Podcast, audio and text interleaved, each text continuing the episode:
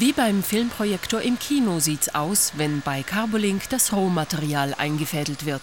Kohlefaserverstärkter Kunststoff, kurz CFK. Die Carbolink ist eine Spin-off-Firma der EMPA. Urs Meyer, stellvertretender Direktor der EMPA, ist so etwas wie der Pate des jungen Unternehmens. Hier wird praktisch umgesetzt, was er während Jahrzehnten propagiert hat: die Anwendung von CFK in verschiedensten Bereichen. Schon vor mehr als 20 Jahren glaubte Meyer unbeirrt an den erfolgreichen Einsatz des teuren Werkstoffs, auch in der Baubranche, und wurde damals noch belächelt. Heute versuchen zwei ehemalige EMPA-Ingenieure, das Material für weitere Anwendungen rentabel zu verarbeiten. Für Urs Meyer ist die Spin-off-Firma quasi der Beweis dafür, dass er mit der Erforschung und Förderung von CFK stets richtig gelegen hat. Aber werden hier nicht einfach Forschungsgelder der EMPA zu Gewinnen einer privaten Firma? Es gibt einen Vertrag zwischen der Firma Carbolink wie mit allen anderen Spin-off-Firmen von der EMPA auch. Und dort ist das Problem mit dem Gewinn ist geregelt. Also es ist nicht so, dass die Carbolink-Firma jetzt äh, extrem reich werden kann und Tempo einfach davon nichts hat. Also Tempo ist in dem Sinn mitbeteiligt nach dem Vertrag und es fließt dann auch Geld an Tempo. Was CFK derart attraktiv macht, sind seine Eigenschaften. Er ist Stahl hoch überlegen, ermüdungsfrei und korrosionsresistent, belastbarer und erst noch um ein x-faches leichter. Deshalb lässt sich der Hersteller dieses Riesenkrans die Haltestangen durch CFK-Elemente aus Dübendorf ersetzen.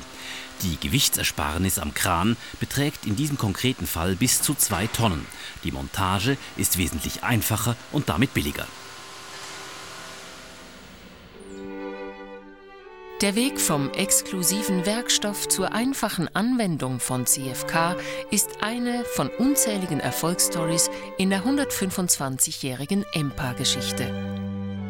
Die letzten vier Jahrzehnte davon hat Urs Meier selber erlebt, aber er kennt auch die Anfänge der Eidgenössischen Anstalt zur Prüfung von Baumaterialien sehr genau.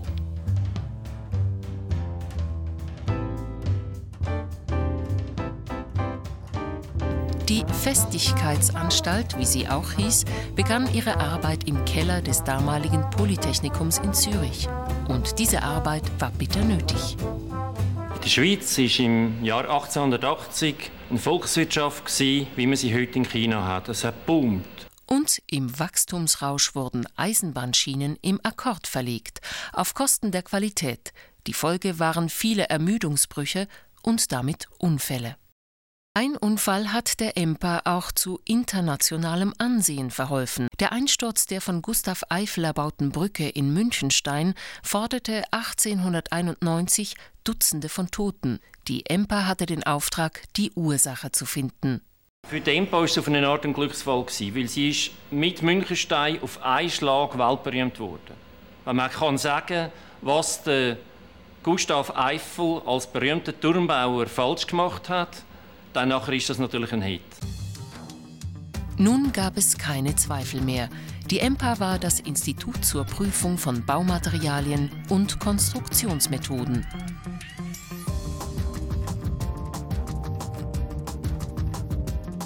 Wenn irgendwo irgendjemand wissen wollte, wie viel eine Konstruktion erträgt, ob eine Brücke den berechneten Belastungen standhält, rief man die Experten der EMPA.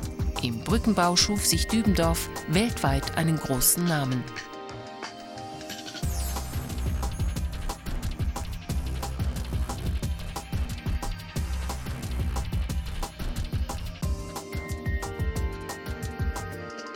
Brücken gehören auch heute noch zum Kerngeschäft der EMPA, mit dem Unterschied, dass immer mehr geforscht und immer weniger geprüft wird. Ab 1990 hielten sich Forschungs- und Prüfungsanteil ungefähr die Waage. Heute ist man sogar weiter. Es hat nachher noch eine Strategieänderung im Jahr 2001. Und heute würde ich sagen, ist wahrscheinlich der Forschungsanteil 60 bis 70 Prozent. Heute forscht die EMPA in St. Gallen, Thun und Dübendorf in verschiedensten Bereichen, ob Nanotechnologie, Energietechnik oder Schadstoffmessung, ob Textilien oder adaptive Werkstoffe, die EMPA betreibt auf fast jedem Gebiet der Wissenschaft Spitzenforschung.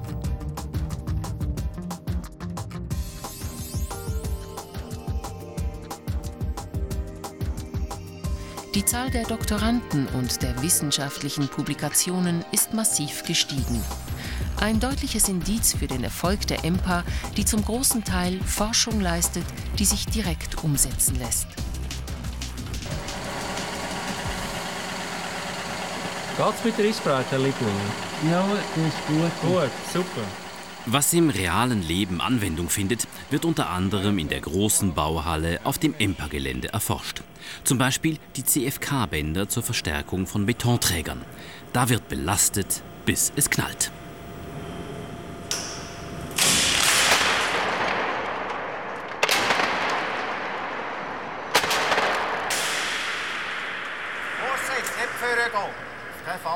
Auch bei diesem Versuch zeigt sich, CFK ist stärker als Beton und Stahl.